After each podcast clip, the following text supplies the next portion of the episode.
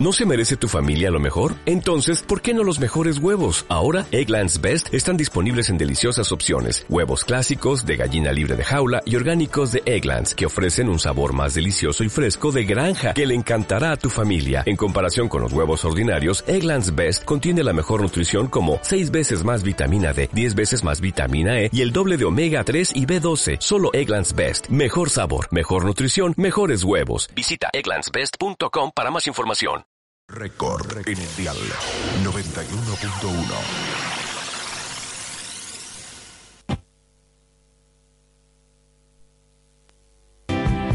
La voz de la tierra, un espacio al cuidado del medio ambiente y la custodia de los derechos humanos.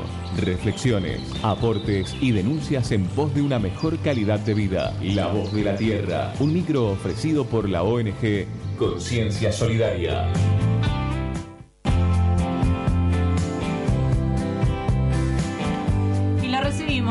Como cada miércoles a Rubén Antonelli en estudios. ¿Cómo te va Rubén? Buenas tardes. Muy buenas tardes para todos. Bueno, las disculpas ¿eh? por la demora. Bueno, esperemos, que, de hoy. esperemos que situaciones tan graves como la de recién no se, re- no se vuelvan a repetir en nuestra, en nuestra historia venidera. De todas formas, repetimos lo que decíamos fuera de aire, ¿eh? el costo extra por este, este tiempo perdido con el señor Monclus. Se hará cargo la, eh, sí, Guillermo. Está bien. Sí, sí, sin duda.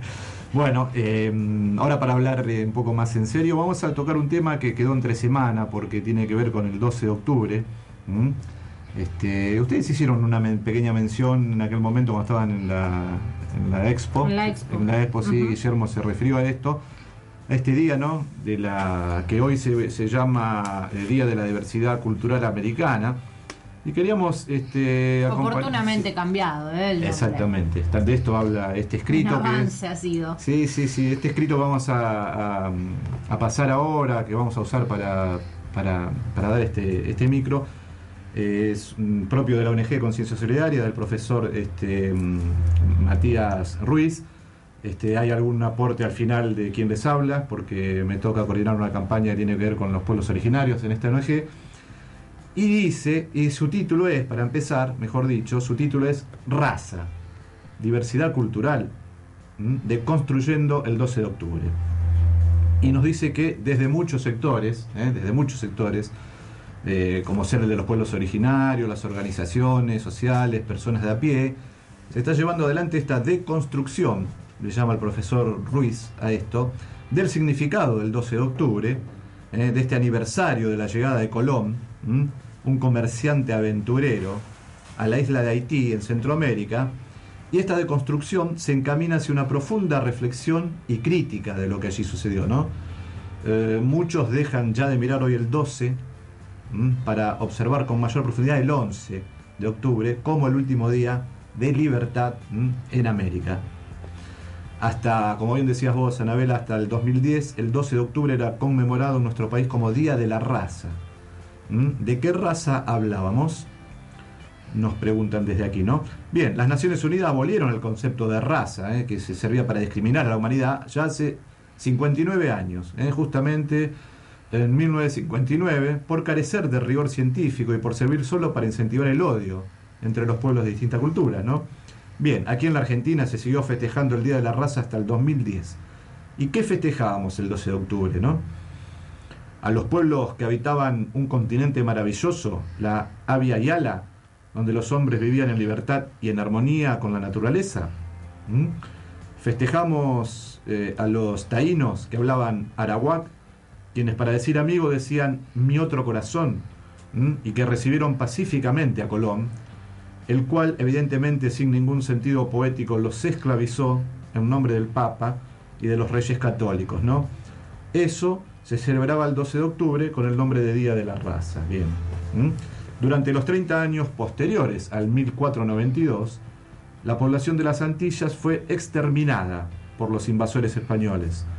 El genocida Hernán, Cortés, conocido, Hernán Cortés, secuestró y mató al líder ¿m? Moctezuma, perdón, este gran líder indígena, a pesar de que los aztecas habían pagado el rescate en oro y plata, y en Perú Francisco Pizarro hizo lo mismo con Atahualpa, ¿no? Eh, bueno, la conquista le costó a la Avia Yala, ¿m? a este maravilloso continente, 80 millones de vidas.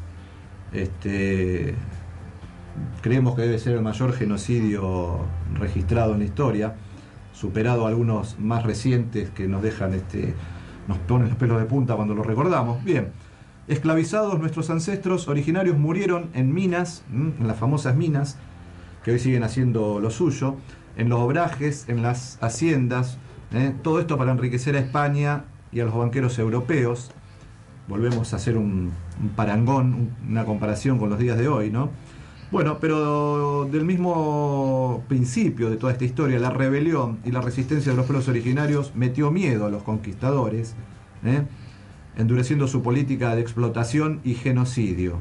Hoy también cierta resistencia social, hablamos de cierta resistencia social, este, no sabemos decir si mete miedo o no, pero es, este, bueno, es ninguneada o es este, puesta en un, en un extremo que a veces no ocupa este, cuando trata de, bueno, de señalar que la conquista sigue y que los las mayores recursos, recursos y ganancias van para el, viejo continente. ¿no? 526 eh, años después la conquista sigue, dice este, este, escrito, nos adelantamos un poco, y la lucha desigual también sigue. Por ejemplo, los mapuches luchan contra Benetton, hoy, dueño de 900.000 900 hectáreas en la Patagonia. Así que tiene un rinconcito Benetton allá en el sur argentino para pasar algún fin de semana, ¿no? Bueno, en situaciones similares se encuentran los Huichí, los Con, los Pilagá, los Nivaclé, ya esto más del norte, ¿no? Eh, en otros territorios que son afectados, son acechados por las multinacionales y por el extractivismo, vulnerados sus derechos humanos, porque estas tierras tienen minerales o hidrocarburos que el poder necesita para seguir dominando, ¿eh? la megaminería, el fracking, el agronegocio, son la continuación genocida de la conquista en nuestro presente, obligando a los pueblos originarios sobrevivientes ¿eh? a más de cinco siglos de, saqueo, han sobrevivido, bueno, los obligan a vivir en condiciones que violan sus derechos humanos más básicos.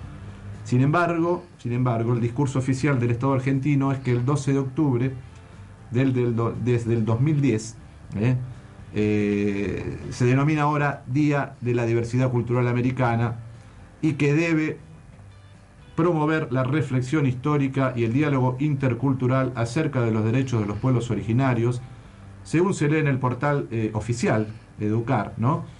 Y más abajo agregan, se busca promover desde distintos organismos una reflexión permanente acerca de la historia y encaminar hacia el diálogo, para la unidad cultural, como también allí están en pie la promoción de los derechos humanos de los pueblos originarios, como lo marca la Constitución Nacional, bla, bla, bla, bla, bla, esto sigue, eh, está esto, en, bueno, está este, expuesto por, por el Estado argentino, pero como la gente lo habrá recibido al otro lado, eh, suena a palabras este, vacías en muchos casos que luego no se cumplen en la realidad, ¿no?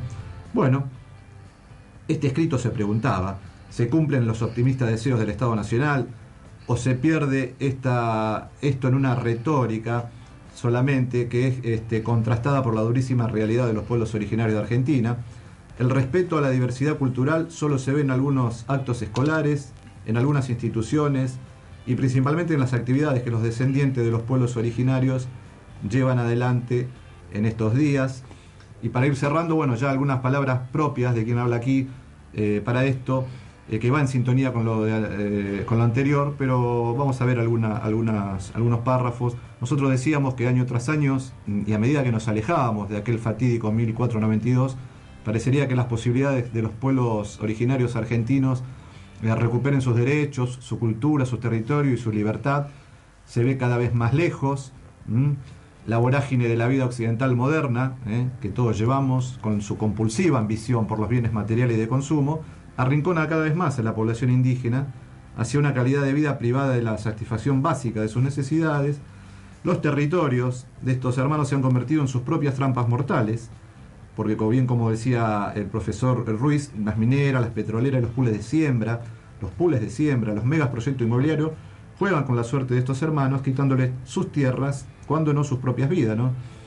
Los líderes eh, originarios, cuando son genuinos y honestos líderes originarios, ven diezmadas sus fuerzas eh, por la avaricia política que los exprime y los agota antes de reconocerles un derecho, y aquellos otros referentes originarios que los hay, ¿no? Que no optan por transitar la mencionada burocracia estatal y que tratan de resistir en sus territorios, bueno, se ven pisoteados por la fuerza bruta de las relaciones carnales que hay entre los grandes empresarios y la fuerza represiva del Estado. ¿eh? Así fue siempre. Desde que los barcos de la madre patria tocaran estas costas, los pueblos originarios solo recibieron despojo, humillación, hipocresía y muerte. Eso sí, todo esto lo sufrieron en nombre de un nuevo Dios ¿no? que venía a salvarlos y de una nueva cultura que venía a enseñarles lo que era vivir sin salvajismo. Hoy, en 2018, para terminar, y ante la evidencia, ante una, esta evidenciable indiferencia y desdén que gran parte de la sociedad propone hacia ellos, se nos hace un poco difícil vislumbrar que esta historia que narramos pueda cambiar favorablemente para esta parte de la población de, de nuestro país y de nuestra región, ¿no? Pero bueno, como decía también este escrito, la lucha se sigue dando, ¿no? Se sigue dando. Una buena reflexión, Rubén, ¿eh? oportuna para el caso, por más que hayan pasado unos días, como bien, como bien lo decías, eh, y bueno, nosotros desde nuestro lugar hayamos hecho una pequeña mención el día viernes, eh, más que interesante este escrito que, nos contás. Eh, esto, nos decías, forma parte de la ONG. ¿dónde, ¿Dónde puede encontrar la gente este material? Y este material en las redes sociales nuestras, en la página web que es www www.concienciasolidaria.org.ar www.concienciasolidaria.org.ar Ahí, bueno, eso es la base como para ir después eh, visitando las demás redes sociales de, nuestro ONG. Y encontrar todos los temas que todas las semanas nos traes exacto, aquí ¿eh? Exacto, exacto. Hay distintas campañas que tienen que ver con lo que es minería, pueblo originario, eh, monocultivos, este, identidad sexual, este, bueno, y otras campañas más que, están allí, como para que la gente los pueda ver. Nos encontramos el próximo miércoles. Muy bien, así será. Gracias. Muchas gracias a vos.